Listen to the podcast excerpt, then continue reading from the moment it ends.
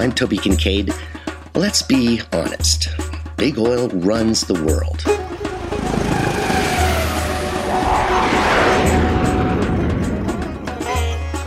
The best kept industrial secret is that you pay for energy, is that you buy fuel, is that energy and fuel is a commodity.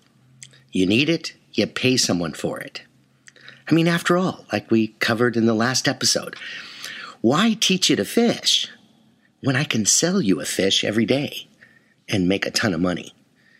And this has been kind of the, the banner on which a fossil fuel world is built. I mean, it takes a lot of energy to run a modern civilization, and, and that's what we have to do. But at, in what way? By what means? You know, a fossil fuel world is fraught with all kinds of stress. It's, it's stress financially because you have to pay for all this fuel every single time you need it. And it has this huge toxicity we've been talking about this toxic time bomb in our soils that grow our food, in the air that you breathe, in the water that you drink. And this very delicate boundary between the atmosphere and the oceans that little boundary layer is where most of life is generated. If the phytoplankton or the algae are tipped over by chemical means or other pollutants, we have big trouble. Now, what's amazing is that all of this was faced a century ago. You know, where our story left off, we were talking about Ericsson. And uh, in the 1880s, he wanted to build on what Mouchot did with the first solar powered steam engines. And he went to a new optics. He used this parabolic trough concentrator, and that gave you a great concentration. It would re- reflect up to the bottom of a, of a tube that would run along the length. But uh, his machines were, were demonstrable and, and uh, leading the way uh, towards a world that he thought would be uh, either uh, terrible human condition or freedom.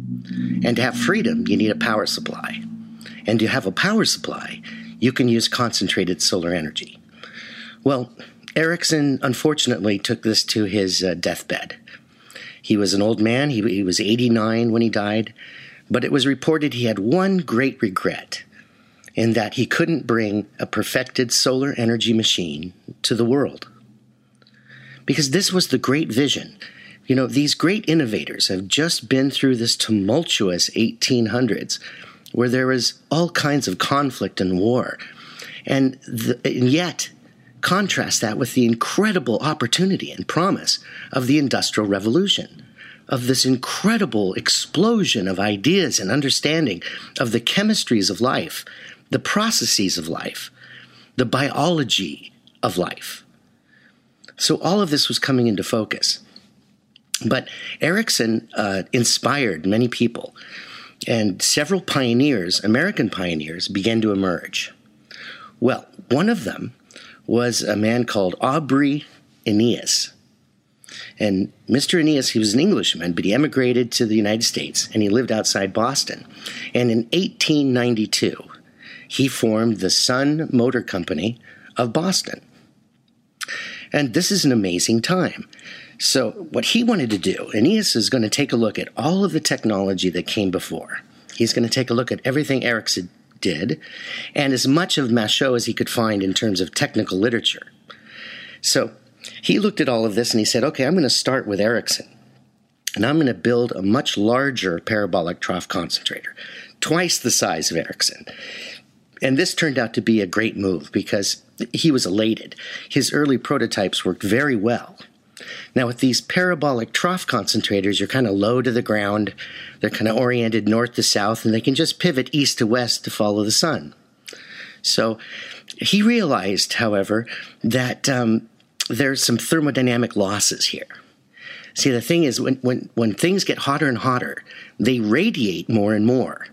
So if you had a very high temperature in your solar collector, uh, you tend to have a lower efficiency, even though that higher temperature gives you a higher efficiency in the actual steam engine.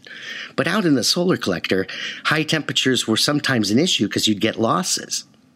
And Eneas began to figure this out that if you're reflecting sunlight from the ground reflector up to the bottom of this long tube going down the axis, um, the top of the tube is only getting sunlight and is actually losing more heat than it gains. So this made the solar collector array thermodynamically a little bit less efficient. So Eneas really took a look at all this and he said, you know, I'm going to go back to Mouchot. And Mouchot did that kind of inverted lampshade you know, kind of uh, uh, concentrator, and the inside of the lampshade is concentrating to the center axis of that lampshade, the big end pointed towards the sun, and that gave you a really nice irradiation, gave you a really high temperature, and thermodynamically gave you the kind of thousand degree temperatures that Eneas was looking for to really drive his steam engines. So Eneas went through this tremendous success with Ericsson, but then went back to Mouchot and decided, okay, we're going to go with this concentrator. Now, he also, though, borrowed from Ericsson the idea of using this very inexpensive plate glass, silver backed, and then kind of a coating on the back that isolated the silver from the environment. So this way it wouldn't tarnish and it was relatively inexpensive. It was still a bit heavy, so you had to have kind of a large girdle to hold the orientation of all these little glass mirrors. But he did it. And by 1901, Eneas had a 15 horsepower machine. This thing was uh, 32 feet in diameter. He calculated that uh, you needed to go much larger than Mouchot ever did by two and a half times. So he's got this beautiful machine, and now he decides uh, this is now 1901 okay, where's the best place to test and showcase this incredible motor, this sun engine, this industrial solar device? Well, one of the big prizes, of course, has been always the Southwest California, Arizona, New Mexico. There's a great need of, of water pumping, it's a huge market. And there's very little coal or natural gas out there at the turn of the century now. So we're still just at the, the dawn now of the 20th century. So he hooks up with a friend of his called uh, Cawston. And Cawston has an ostrich farm, the only ostrich farm in the United States, uh, in Pasadena. So, uh, Cawston had this great farm. He had about 100 ostriches and you know he he grew the ostriches for the plumage for ladies' hats. And he, they got together, and Eneas said, "Hey, why don't I bring my solar engine here and irrigate your orchard? You've got an orchard there, right?" And he said, "Yes, I got 300 acres of, of citrus trees." Well, Eneas says, "Perfect. I'll run the solar water pumping system, and people can come when they see your ostrich farm, which was a kind of a big attraction in Southern California. Um, they can see the solar motor." So Cawston and Eneas get together, and it was a huge success. Uh, they had these handbills that said, you know, for no extra charge to see the solar motor, the only machine of its kind in the world in daily operation. 15 horsepower engine worked by the heat of the sun. So, this was quite a spectacle. And uh, in Southern California, a lot of people came from here and there to, to see this tremendous, uh, not only the ostrich farm, which was a, a, great attraction, but this incredible machine. And there was a, a reporter named Millard, and he was flabbergasted.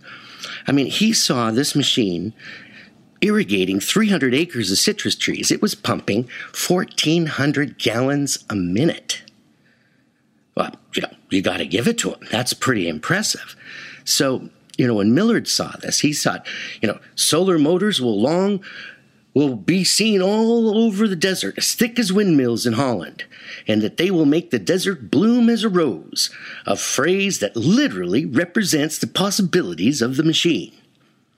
So, okay, Millard was really into it. So he had another description. He goes, you know, at first, the morning dew is seen slowly to ascend in a wreath of vapor from the gigantic mouth. Then the bright glasses glitter in the morning sun, and the heat lines begin to quiver inside the circle. The greatest commotion being about the long black boiler, which, as the intensity of the focused rays increases, begins to glisten so that in any photograph taken of the machine, the boiler is shown almost pure white. Within an hour of turning of the crank and getting the focus, there is a jet of steam from the escape valve. The engineer moves the throttle. There is a succession of hisses from the boiler, a clank, clankety clank, and the sun is drawing water in a way which he little dreamed a few months ago. Okay. That's quite a description. But can you imagine this is you know this is 1901. And even in the handbills, they had a, a, a promotion where the Pasadena Electric Car Club could uh, pass the entrance for free. So, if you can imagine, in 1901, um, making the tour of Southern California, going to see the ostrich farm and this incredible, incredible solar concentrating steam engine that's pumping 1,400 gallons a minute.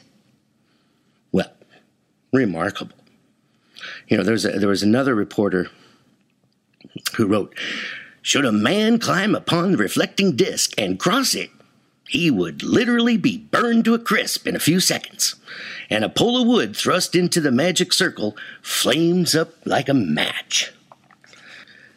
Okay, so here we have Eneas. He has really put it all together. He's created an incredibly durable machine, a machine that works optically and thermodynamically. And he borrowed most of this from Mouchot he was able to improve upon it with his better mirrors and a better balancing system. He even designed a, a clockwork tracking system that kept it automatically facing the sun. So when the engineer got it cranked up in the morning and pointing towards the sun, then it, it took care of itself through the whole day. Eneas was amazing, and he borrowed a lot of great concepts from Mouchot. For example, his boiler was two concentric cylinders of copper and what he'd do is put the water in between the jackets. And this was kind of brilliant because then you you had a much higher surface area to volume ratio, and the water was able to absorb the heat uh, very quickly and rapidly, flash boil basically. So Eneas was really on the verge, and, and he was thrilled. I mean, he opened an office in Los Angeles. You know, the Sun Motor Company of California was incorporated, so he was on his way. Now, a lot of people took notice, and he had a couple of orders that one in Tempe, Arizona, um, uh, another in Willcox, Arizona. But there was one problem that Eneas just couldn't quite overcome, and that was the wind loading and the occasional violent storms were just too much for his apparatus, and it and it broke the the housings nothing to do with the boiler or the machine itself. It just under extreme storm events, it would tear up the optical system. And this led to Eneas uh, uh, kind of sputtering and having trouble by around 1907. So, the Sun Power Company of California had a great start. Eneas did things that uh, Mouchot led, you know, pioneered and led the way. But um, there was a newcomer that kind of had to take up the mantle again. And his name was Frank Shuman.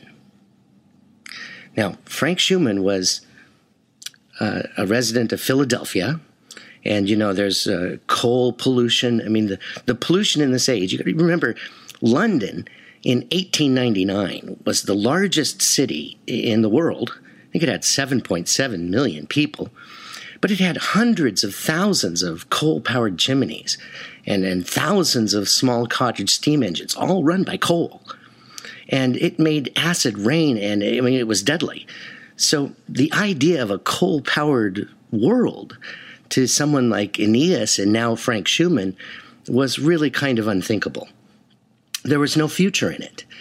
And, uh, you know, Frank Shuman wrote about this. He said, uh, One thing I feel sure of, and that is that the human race must finally utilize direct sun power or revert to barbarism. Now, this is quite an amazing statement.